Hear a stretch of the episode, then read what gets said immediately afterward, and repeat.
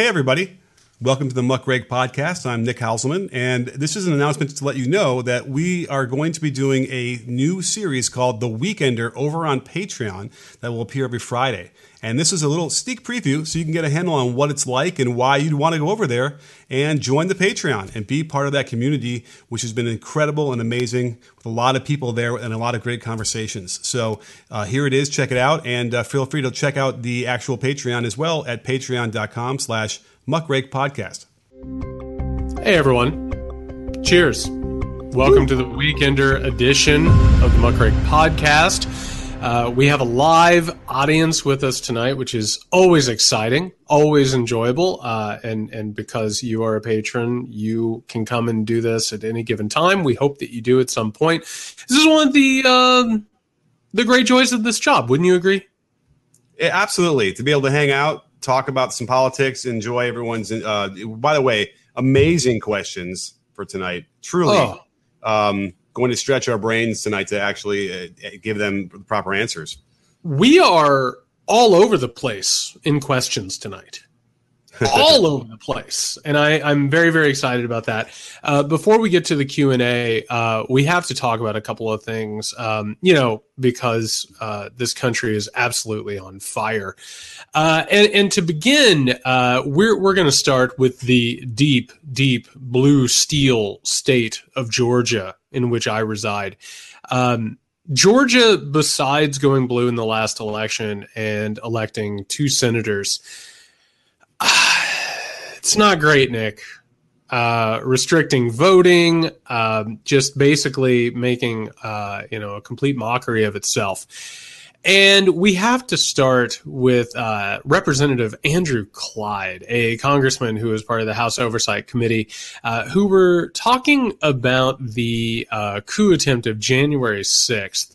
And um, Nick, I, we, we've been talking about this for a while. Uh, what was going to happen with January 6th, how the Republican Party was going to treat it, how they were going to deal with it. And uh, unfortunately, it's even uh, somewhat worse than maybe even we expected tourists, Jared. They were tourists who just wanted a, a little extra special tour of the Capitol. So they decided to walk in. Not, nothing wrong with that. It's listen. I went to Washington last year or two years ago. I, I went to the Capitol. Wait, did you go into Pelosi's office and like take a shit on the way in there and like steal a podium and then walk out? I love the podium picture. By the way, I love that it's guy. Amazing. It's it really it's amazing. is amazing and I'm sure he was he he must have. I would like to see his face when they showed up at his door to arrest him because he probably had no. I mean, he couldn't have even fathom that this was anything but like a fun little prank. I'm taking the podium from the the, the chamber. Well, what I love about that though is a personal favorite of the Muckrake podcast, Tucker Carlson, has pointed out that picture, and he said, "Does this look like a violent insurrection?"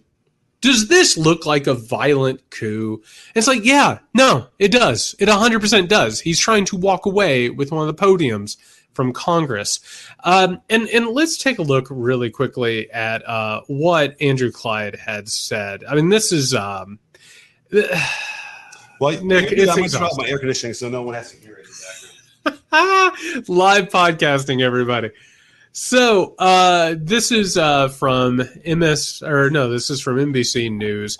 The title of the article, if y'all want to look it up, is "Republican Loyal to Trump Claims Capitol Riot Looked More Like Quote Unquote Normal Tourist Visit." Uh, he has responded to the idea that this was an insurrection or a violent coup attempt as a quote unquote bold faced lie and said it more resembled a normal tourist visit than a deadly attack. Uh, he said that the people who entered the Capitol, they behaved in an orderly uh, uh, manner which by the way sounds a lot like what Donald Trump said, which is they were invited in, they came in, they kissed, they hugged, um, they killed a couple of people, but um, th- this is this is really disturbing what they're already trying to do with January sixth, which is according to my watch uh, about four months ago, and that's it. Yes.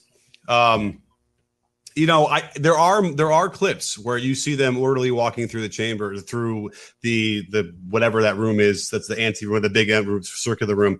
And if you want to look at just that clip, okay, fine. Because I remember my wife and I watching it and saying, "Gosh, like they're staying on the carpet and in between the you know the the uh, velvet ropes." Uh, there is that one angle, and you can watch that for about ten seconds, and then yes, that's what you would think uh, as far as the, this tourist notion. But yes, we had called this right after it happened that they were. I, I guess there's only a question of when. How long was it going to take before they start to just completely uh, mischaracterize what this was? Uh, it, it, was pretty quick, but I, I, I just have to imagine that the polling slowly came in, you know, and they slowly started to realize just how many people are buying this you know, the seventy percent of the Republicans, and they needed to wait probably like the couple, uh, you know, two or three or four months until they could, could, be completely sure that they can go all in on this. And here we are, and then, and then it's completely, completely predictable.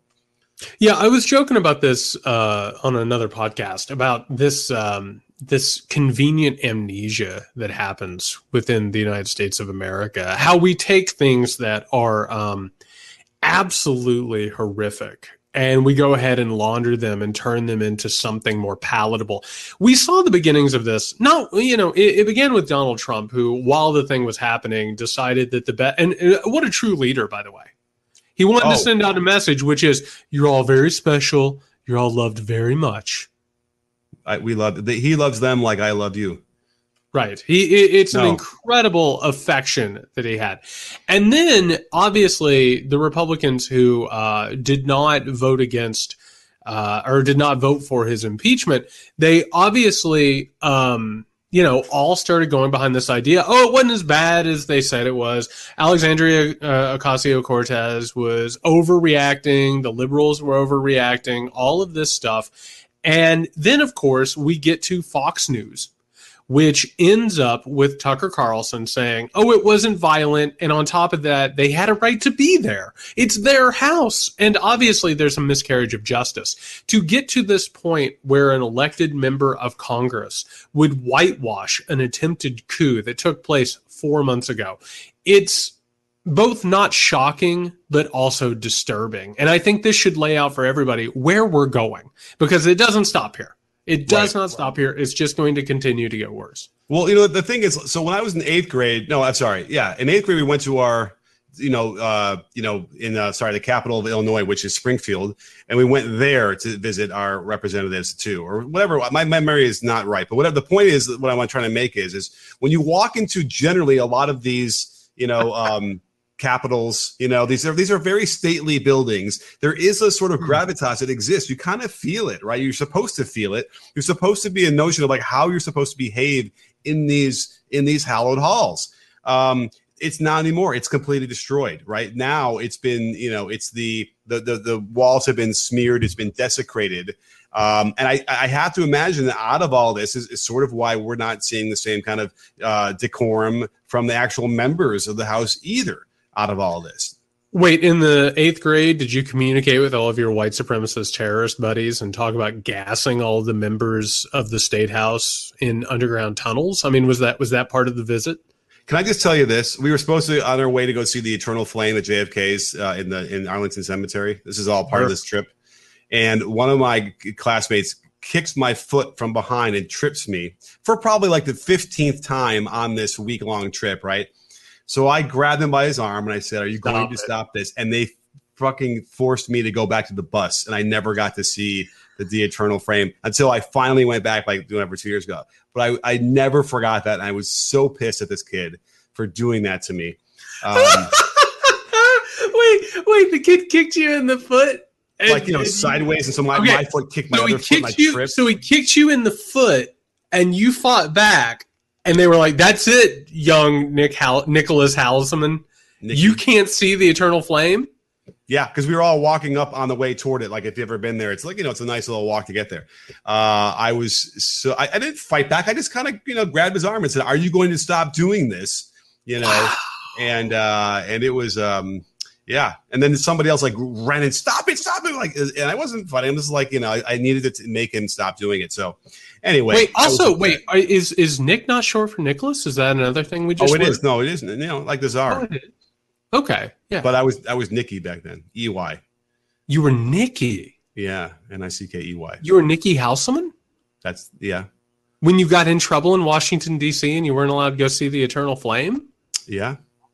That's a you, you got it. You kind of you you are an onion with so many layers, my friend.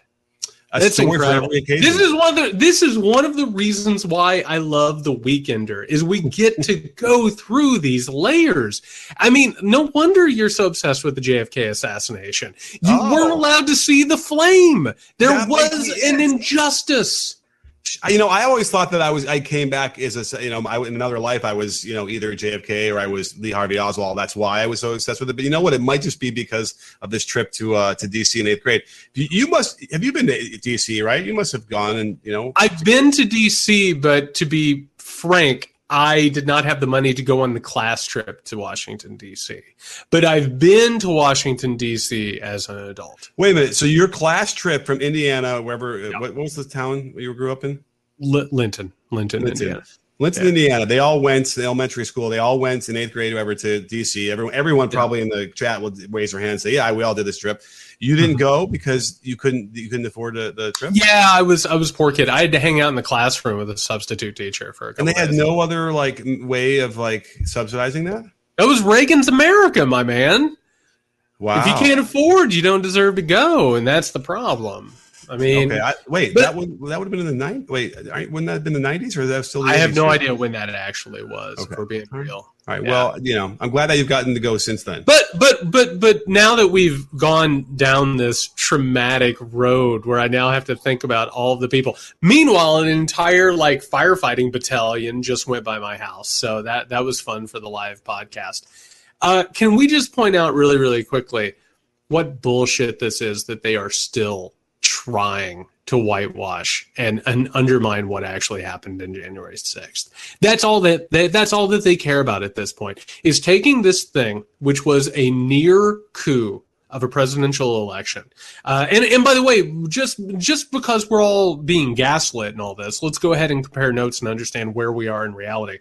The sitting president of the United States of fucking America, Donald J. Trump, directed his sycophantic supporters to go to the capital of the United States of America and attempt to intimidate and undermine an election and possibly kill his vice president.